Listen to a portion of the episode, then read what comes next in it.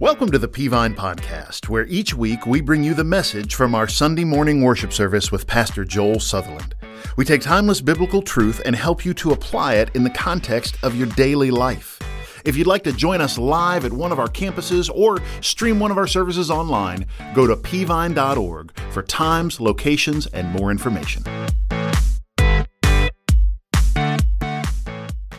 Well, thank you to our worship teams at all of our campuses this morning. I know uh, uh, Shelby and then uh, um, uh, Kelly and Pastor Josh did such a great job today. Thank you so much for that. Hey, Romans chapter 12, if you have your Bibles. Uh, about three years ago, I did a quick sermon series on marriage called Marriage Minute, putting your marriage uh, on the clock. And I just thought I'm going to go reuse that same theme because what I want to do over the next two weeks is just do two two uh, simple, short marriage sermons. And uh, we're just going to spend a minute on your marriage here in 2023 as we try to help improve your marriage. I said in the video we, we put out yesterday that, you know, sometimes your car needs an overhaul, sometimes it needs a new engine, sometimes it need needs a set of wiper blades or tune ups. What, what we're going to do over the next two weeks, I, am not going to. Um, uh, put a new engine in your marriage. I'm going to try to give your marriage a tune up just a little bit. And uh, this week, we're going to look at a verse in Romans chapter 12, and we're going to apply it to marriage. And then next week, we're going to look at 1 Corinthians 13, the chapter on love. And so I'm really excited about that sermon. And so uh, make sure you hear both of these sermons next week being uh, Mother's Day. So today, I want to preach on this subject be a conqueror. Be a conqueror. We'll get there in just a moment. Just hold your Bibles open. We'll read in just a moment. Well, we just finished up March Madness. UConn for the men won its fifth title in the last 25 years. That may not sound like much to you, but no other team has won more than three. So if you'd asked me in the last 25 years who's won the most NCAA men's tournaments, I probably would have guessed Memphis, Kentucky, North Carolina, Duke. It's not, it's none of those. Kansas, it's none of those. It's UConn has won five in 25 years. It's a pretty amazing that they won it. They were the fourth seed, a fourth seed in the tournament, if you understand how that works. But their average margin of victory, never had a close game, was by 20 points. Now, uh, for brackets, how many of you fill out an NCAA bracket men's time? Let me see your hands. So, several of you, you know what we're talking about. They were the 11th most picked team to win the tournament, which means this there were 10 teams in front of them. The team that won it, there were 10 teams in front of them. Only 2% of the brackets had UConn winning it, which leads me to this. You never know with the brackets. Uh, if there can be any accuracy with that whatsoever. I mean, the last couple years, we've seen some things in the tournament with bracket upsets that we have never, never seen before. And every year, millions of Americans attempt to fill out the perfect bracket. Everything from eight year olds who don't know what basketball is and uh, uh, women who n- don't care about basketball and men who don't care about basketball and men who spend hours studying it. I quit filling out brackets a few years ago because I'm a little OCD about stuff like that. And I would, I'd study it for hours at a time. And finally I said, life is too short for me to do something I don't care about. And so I, I stopped doing it. Do you ever wonder what the odds are of you filling out a perfect bracket since March Madness just happened? I thought I'd share that with you today. For example, the, the odds of going 63 for 63 are 1 in 9.2 quintillion. That's according to the NCAA. I don't even know what that is right there, quintillion. I don't even know, but let me try to put it in perspective. Those odds improve slightly more reasonable uh, to 1 in 120 billion if you know a little something about basketball. Now, I don't know what a little something might be. Like if you know a basketball round is round, that might give you some bonus points. If you know you get two shots for most shots, it might be some uh, bonus points. Now, let's put that in context. The odds of getting struck by lightning in your lifetime are 1 in 15,300, according to the National Weather Service. So chances are you would get toasted and fried by electricity multiple times in your life before you could fill out a perfect graphic. This is wild. Let, let, let me show you the numbers. There are an estimated 7.5 quintillion grains of sand on Earth. Now remember, the odds are 1 in 9.2 quintillion. So there are estimated 7.5 quintillion grains of sand on Earth. Earth. If I picked up one grain of sand at random and had you guess which grain of sand I picked up, your odds of being correct would be 23% better than your odds of picking a perfect bracket. There are 31.6 million seconds in a year, so 9.2 quintillion seconds is a quick 292 billion years. Let me keep going. The Earth's circumference is about 1.58 billion inches. So you'd only have to walk around the earth 5.8 billion times to get to 9.2 quintillion. As of 2015, the best estimates for the number of trees on the planet was 3 trillion. Imagine there was one single acorn hidden in one of those 3 trillion trees, and you were tasked with finding it on the first guess your odds of success are about 3 million times greater than picking the perfect bracket. Has anyone ever picked the perfect perfect bracket? No. And you will live and die having never seen it. Since the state of play since the NCAA started tracking online brackets in 2016, the closest anyone's ever come to perfection was in 2019 when an Ohio neuropsychologist nailed the first 49 picks, which is nearly, I can't even imagine doing that, but he flamed out horribly in the Sweet 16. Flamed out horribly. You say, Preacher, why you tell us all that? Let me, let me just turn it to, an, uh, to your marriage for a minute. Why does that matter? Here's why that matters. Because as big as that 9.2 quintillion number is, when your marriage is not going well, you feel like that's about the same chance you have of getting it right. I could fill out a perfect bracket or I can straighten up my marriage. I think it may be easier to fill out a perfect bracket than it is to straighten up my marriage. You know what it's like. You know how it's going when it seems like everything you say is the wrong thing, that everything you do is the wrong do. Everything, every look you got on your face is a wrong look on your face. You try to bring a present home, it's the wrong present. You try to get the right attitude, it's the wrong attitude. And I want to tell you, when your marriage is in a funk, it is hard to get your marriage out of that funk. And so, what we start looking for in that case, because the odds seem to be against us, what we start looking for is a magic bullet to fix my marriage. I know I've had people all ministry long. I've been ministry 30 years. I have had people come into my office, and when I look at them and I say, hey, listen, this can be fixed, this can be worked on, this can be made better, but it's going to be a long journey. It's going to be a process. It's going to take time. We're going to have to undo habits that you have. We're going to have to change change your mentality and change their thinking. And they literally look at me and pretty much say this We were hoping you had a pill. Now, I don't have a pill, I don't have a magic bullet, I don't have any of that. But what I can give you this morning is some pretty solid biblical direction. What I want to do, just like you saw, if you know a little bit about basketball, your odds get greater. What I want to do today for your marriage is give you some pretty solid biblical direction. And we're going to get your odds of you having a happy marriage out of the quintillion range, and we're going to get them up in something I can wrap my mind around. So let's look at one verse together. Would you stand with me as we honor God's word by reading it? And it'll be on the screen, Romans chapter 12, and we're going to read one verse. One verse.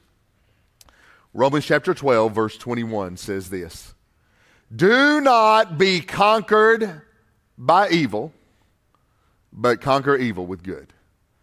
Do not be conquered by evil, but conquer evil with good. Thank you. You may be seated.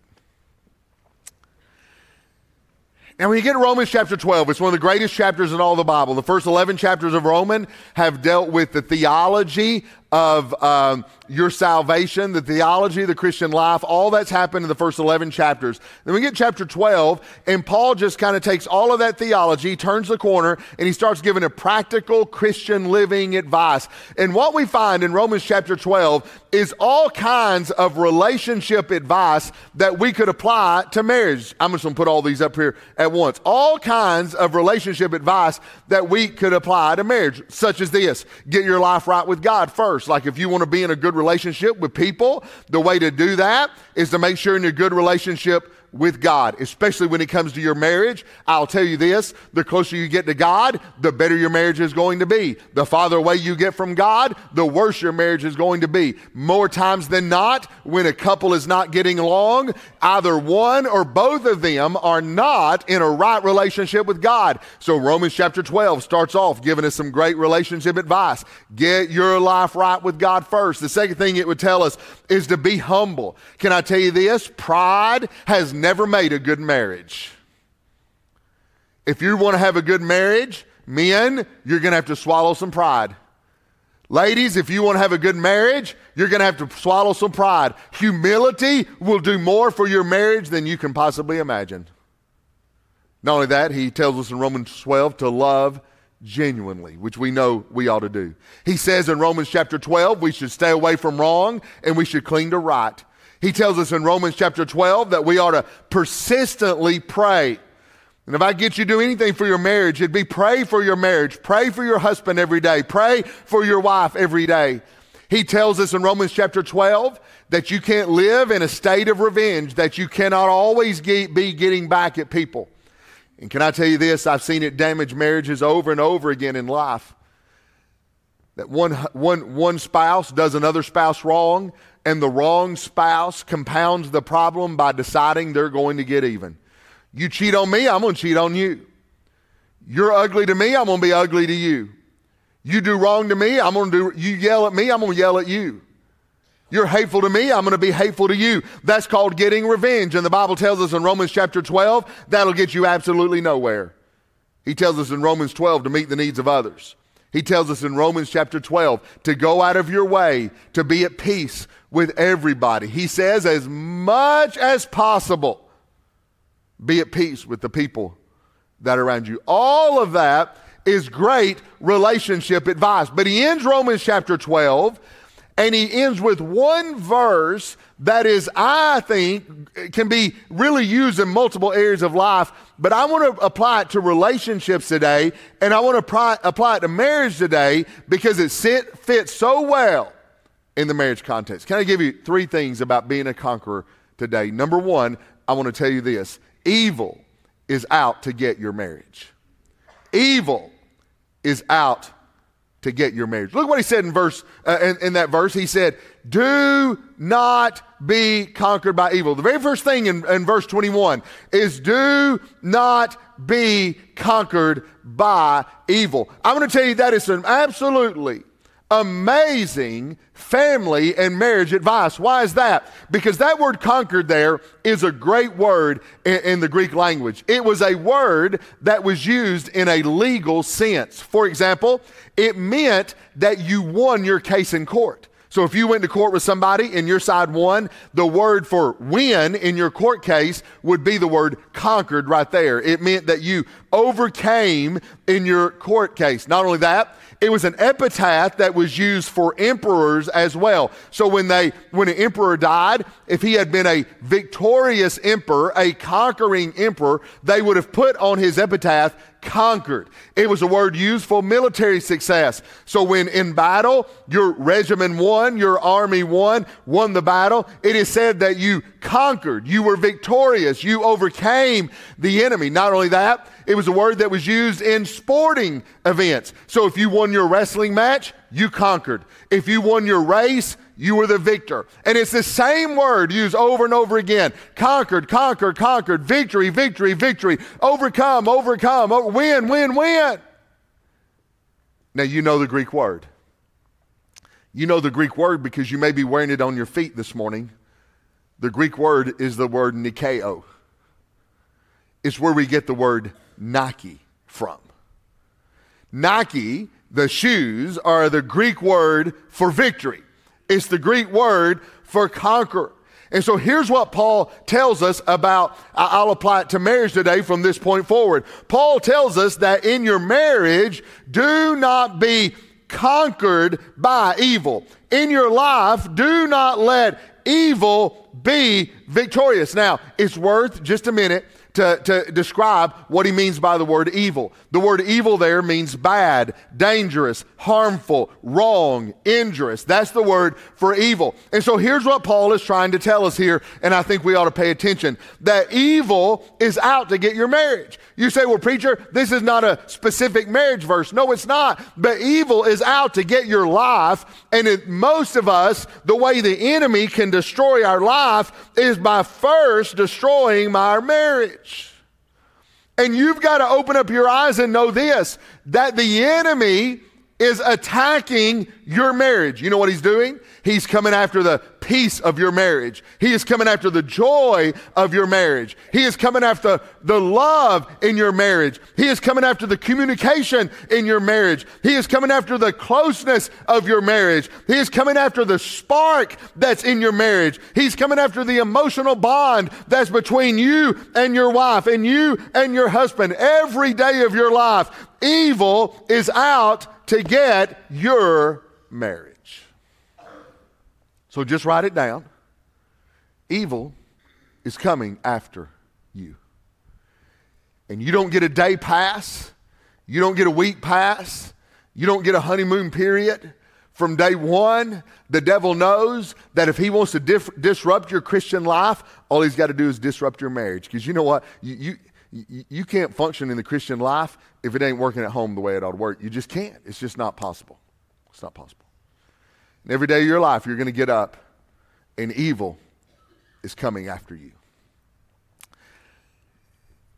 Researchers just tried to figure out what the most stressful time of day is. As a family, when are you the most stressed out? and they were able to narrow it down to the very minute of the day. Does anybody want to guess? 647. How many of you are not even up by 647? Let me see your hand. Anybody want to guess? You're, you're close. 7.23 a.m. And they tried to figure out why 7:23 a.m. the most stressful time of day and here's what they concluded. Well, a lot of people are sitting in traffic at 7:23 a.m. And as a former person who lived in the metro Atlanta area, I can tell you 7:23 a.m. is an incredible stressful minute in your life. I live 14 miles from my office and it took me an hour and 15 minutes to drive 14 miles on average. It was worse on some days. They said at 7:23 a.m. you may be sitting in traffic. They said at 7:23 a.m. you may be trying to get the kids ready for school. At 7:23 a.m. you may have slept late. Now everything's behind. At 7:23 a.m. the toast may be burning in the toaster. Here's why I'm telling you this. Why does that matter? Because your day is under attack before it even gets started. The devil's already come after you. Evil's already coming after you. And I guarantee you, if you're home together at 7:23 a.m., your marriage is already under attack the first thing in the morning. Your the enemy will go after your marriage before you can even get your day started very good at all. And it reminds me of these Bible verses that we need to remember. 1 Peter 5:8. Be sober minded, be alert, because your adversary, the devil, is prowling around like a roaring lion, looking for anyone he can devour And he's doing the same thing in your marriage. He is looking for that opening in your marriage that he can slide in there and destroy your marriage. He's looking for that one argument in your marriage that he can slide in there and make it bigger than what it is. He's looking for that one mistake in your marriage so he can amplify it and use it to destroy your marriage. And Jesus told us this about our enemy. He said in John 10 10, a thief comes only to steal and kill and destroy.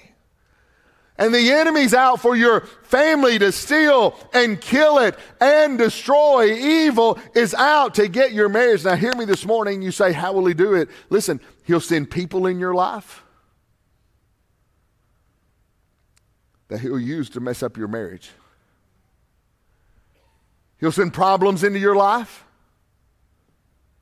He'll use that problem to mess up your marriage. He'll send pressure into your life. When a lot gets going on and the family gets hard and it gets complicated and it gets busy, he'll, he'll take that pressure and that anxiety and he'll use it to drive a wedge in your marriage. Hey, he'll take pettiness. If the enemy wants to do anything, he wants to take a big bunch of nothing. I won't ask you to raise your hand. I, it's everybody in the room. How many of you have been in a knock down, drag out, pan throwing, door slamming, shingle rattling, neighbor waking argument with your husband and your wife? And two days later, you're still mad, but you can't remember why you're mad. But you're holding on to it to your last breath, although you don't really know why. You know what that is? That's pettiness. That's pettiness.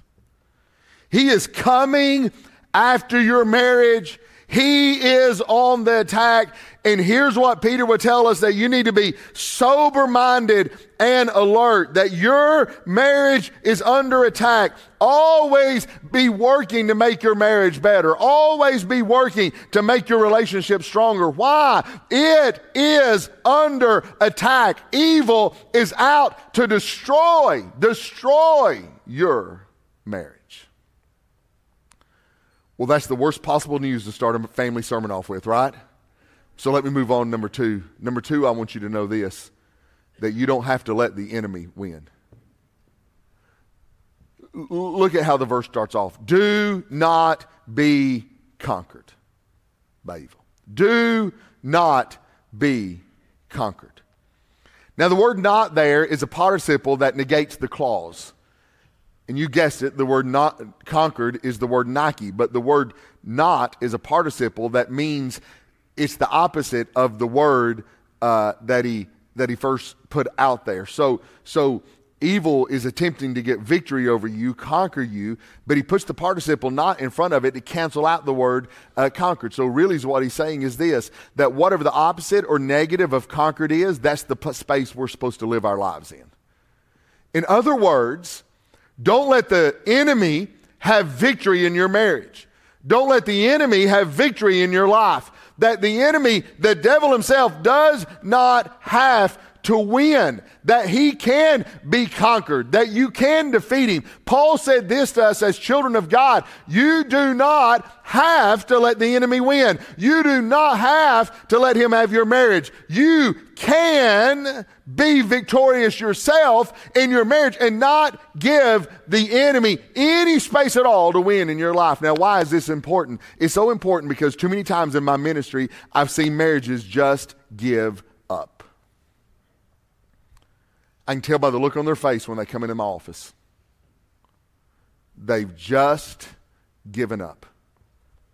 It's one fight too many, and they've given up. It's one dull day too many, and they've given up. It's the one thing I can't tolerate, and you've given up. It's warning after warning after warning, and you've given up. What they've let happen is they've let uh, the enemy conquer their spirit. They've let the enemy conquer you as a husband and conquer you as a wife, and you have flat given up. You have absolutely stepped knee deep in the trap that the devil has for you, and it's closed on you, and it has you, and you have just laid down and given up on your marriage. And here's what Paul would say in any area of life, but in marriage, do not be conquered. You have got to find a way to not let the devil win because whatever the opposite of victory is, whatever the opposite of being conquered is, whatever the opposite of winning is, that's what you've got to do to the enemy. You be the conqueror. Don't be conquered. My, my generation grew up hearing this phrase I don't, I don't think this generation hears this phrase. You remember the phrase, dress for success? You remember the phrase, dress for the job you want, not the job you have. You, you remember that phrase? I think some of that's going out of style. You say, well, how I dress doesn't really affect my life. Did you know you are very, very wrong about that? That the clothes you wear in life do make a difference in your life. Researchers call it enclothed cognition. One study found, fascinating to me, fascinating. I know y'all may get tired of stuff I read, but fascinating to me. One study found that people wear lab coats. So you, you, got, you got two groups of people. One group of people, they put in doctor lab coats, and another group wore normal clothing, and they performed attention related tasks.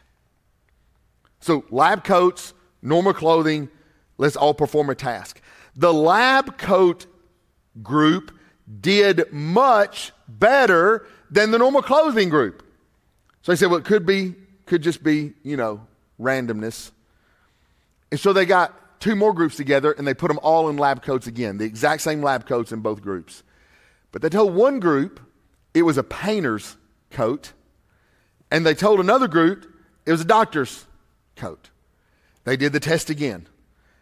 And did you know the people who thought they were in a doctor's lab coat did better than the people who thought they were in a painter's coat, though they were in the exact same clothing?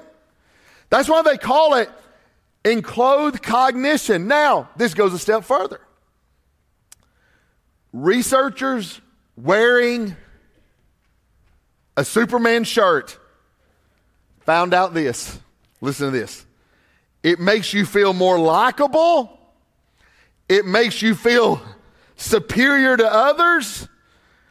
It gives you more confidence and made people act more bravely. Did you hear that list? You're more likable, you're more superior to others, it gives you more confidence, and it makes you more brave. I don't know if that works or not this morning, but I wasn't going to take a chance.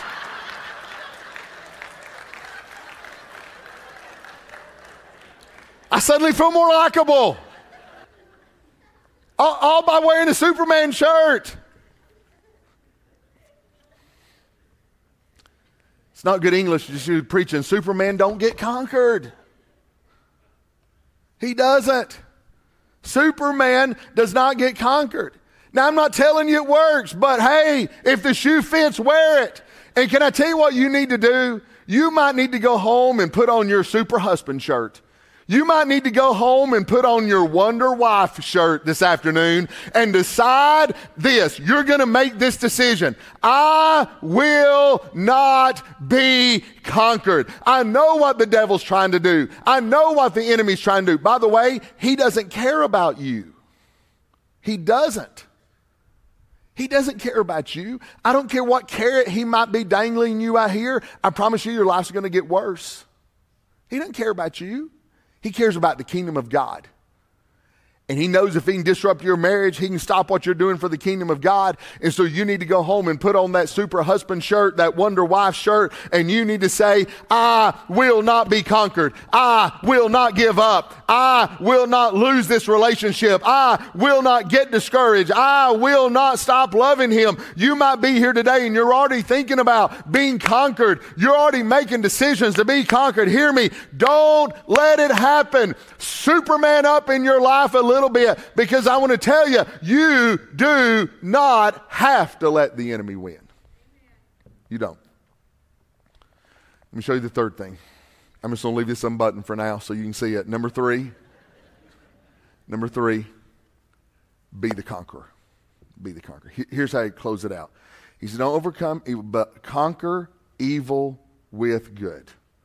Conquer evil with good a great principle of relationship and marriage. Did you it's the same word here in the Greek, nikeo, nike, victory, conquer. And it's that same word is used in the Greek New Testament for the power that you have, the power of the Christian, the power of the Holy Spirit, the power of the Word of God that you have at your disposal. You can be a conqueror. You are a conqueror through the power of the Holy Spirit. You do not have to be overcome you can actually do the overcoming. And so here's what Paul was trying to tell us don't be weak, don't give in. Don't back down. Make war against the enemy because the enemy may have declared war on you. You declare war on him.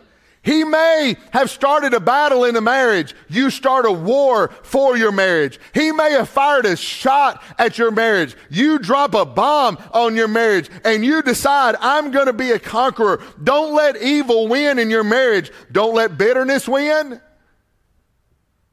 Don't let anger win. Don't let complacency win. Don't let arguing win. Don't let sin win. Don't let hurt win. Say, well, how do I do that? You fight back. How do you fight back? Paul said, You conquer evil with good. So don't let bitterness win. You fight back with forgiveness. You fight back with love. You fight back with commitment. You fight back with honor. You fight back with prayer. Don't let your marriage be a flash in the pan commit to the long haul, and let good conquer evil. Close your Bibles and I'm finished. You've probably never seen this light bulb. I find it fascinating. This is an actual picture of the light bulb. It's in Livermore, California. It is the world's longest burning light bulb.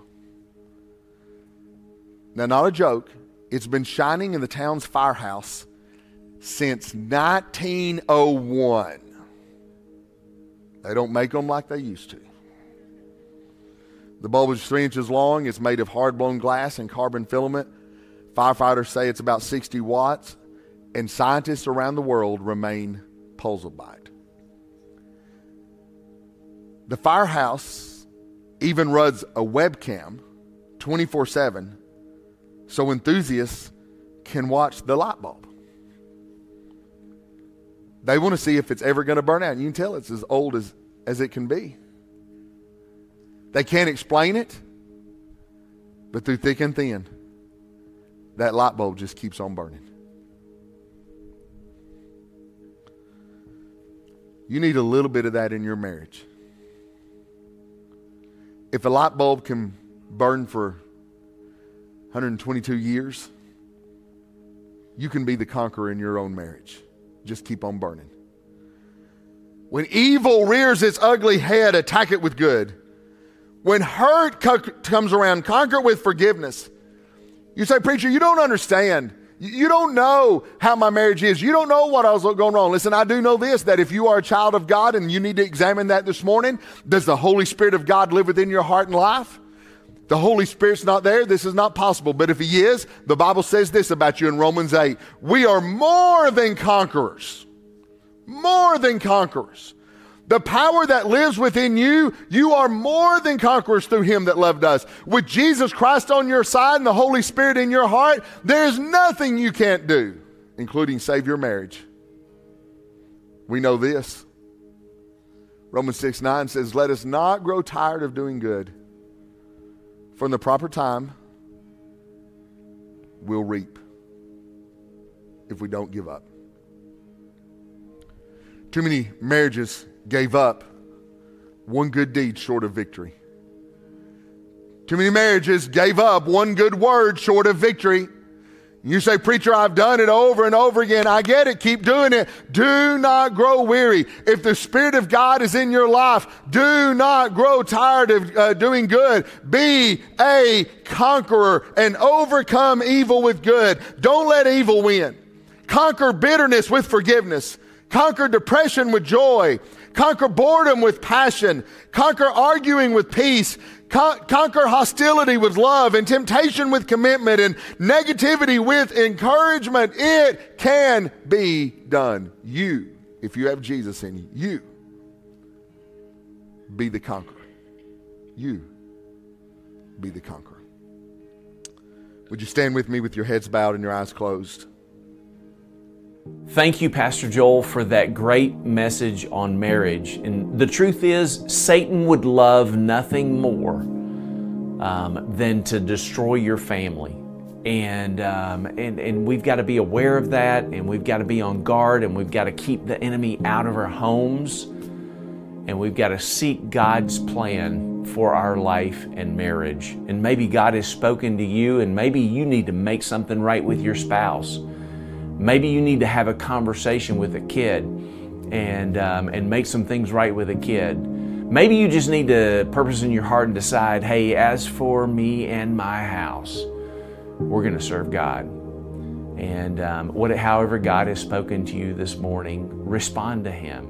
And maybe you're sitting here listening to this sermon saying, Man, I've tried before, I've tried in my own flesh, and I've not been able to accomplish what I know God wants me to accomplish in my home and in my in my marriage and in my family, and um, and maybe it's because you don't have the power of the Holy Spirit living inside of you. You've never started that relationship with Jesus.